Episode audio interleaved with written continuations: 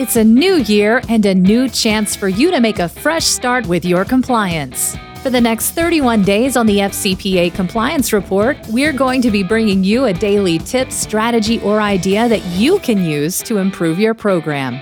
Here's your host, Tom Fox, the Compliance Evangelist. This month's sponsor of 31 Days to a More Effective Compliance program is Affiliated Monitors. Founded in 2004, Affiliated Monitors provides professional, independent integrity monitoring and ethics and compliance assessments nationally and internationally and across almost all industries. With its knowledge of effective ethics and compliance programs and cultures, Affiliated Monitors is respected for its work as the corporate monitor on matters ranging from multinational corporations to small and mid sized companies and even individuals. Having served in over 750 monitorships, no one has more experience as an independent monitor than the team at Affiliated Monitors. More information on how an independent monitor can help improve your company's ethics and compliance program, visit this month's sponsor, Affiliated Monitors, at www.affiliatedmonitors.com.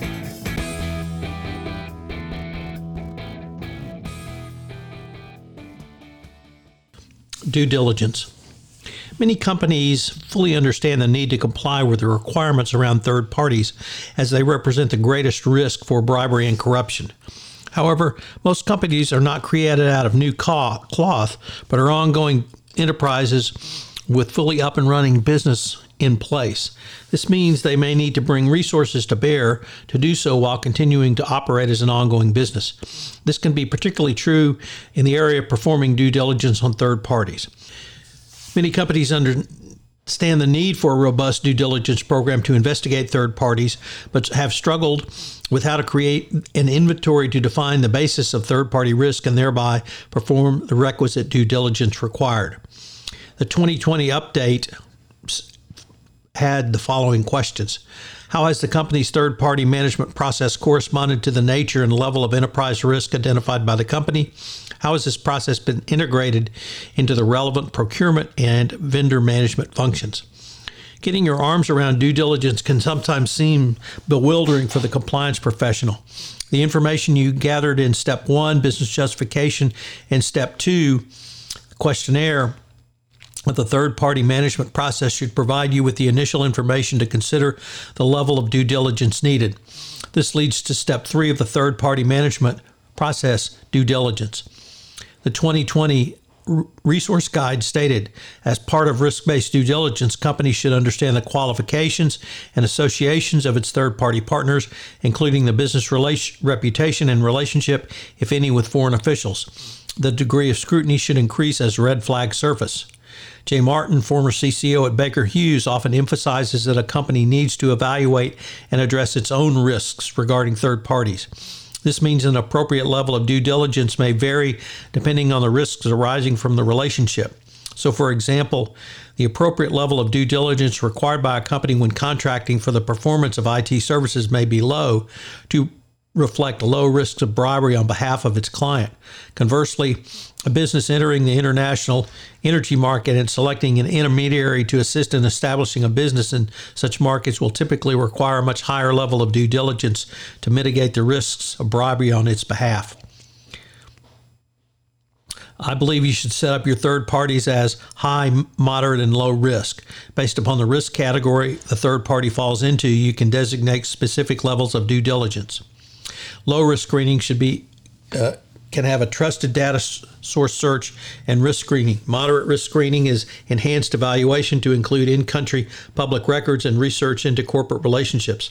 High risk screening is basically a deep dive assessment where there is an audit review of third party controls and financial records, including in country interviews and investigations, leveraging data sources. A, th- a three step approach was also discussed in Opinion Release 1002. In this release, the DOJ discussed the due diligence that the requesting entity performed, which they found adequate. First, the requester conducted an initial screening of six potential grant recipients by obtaining publicly available information from third party sources. Second, a Eurasian subsidiary undertook further due diligence on the remaining three grant recipients. This due diligence was designated to learn about each organization's ownership, management structure, and operations involved requesting and reviewing key operational and assessment documents for each organization, as well as conducting interviews with representatives of each entity to ask questions about the organization's relationships with the government. As a third round of due diligence, it undertook a targeted due diligence on the remaining grant recipient, and this due diligence was designated to identify any specific ties to foreign government officials and determine if the organization had faced any criminal prosecutions and assess the organization's reputation for integrity.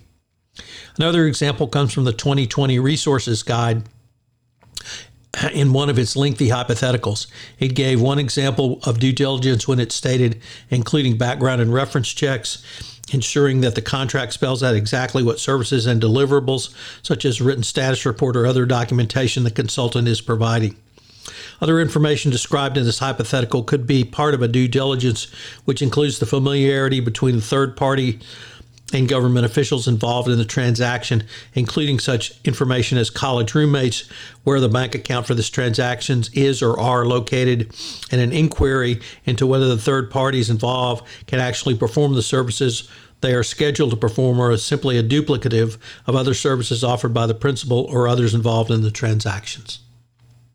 So, what are today's three key takeaways? Well, number one, to set your level of due diligence, you have to risk rank your third parties and use this as a basis of adequate level of due diligence going forward. It should be clear now that this risk ranking is absolutely mandatory, but it's important that you rank your risks.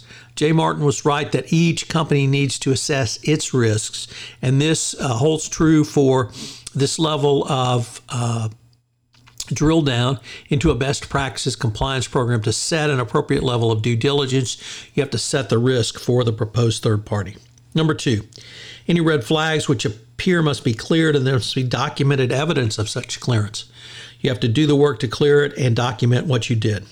And finally, number three, there must be documented evidence of a review of the due diligence can't simply put it in a file and say we have it. You actually have to review it and document somehow that you reviewed the due diligence going forward. If I could ask you to do so, would you pass on to at least one person this podcast series on the nuts and bolts of compliance as I'm trying to expand my audience base for 31 days to a more effective compliance hope you'll join me again tomorrow where I take up another topic in innovation and compliance. Thanks again for listening. 31 Days to a More Effective Compliance program is a production of the Compliance Podcast Network.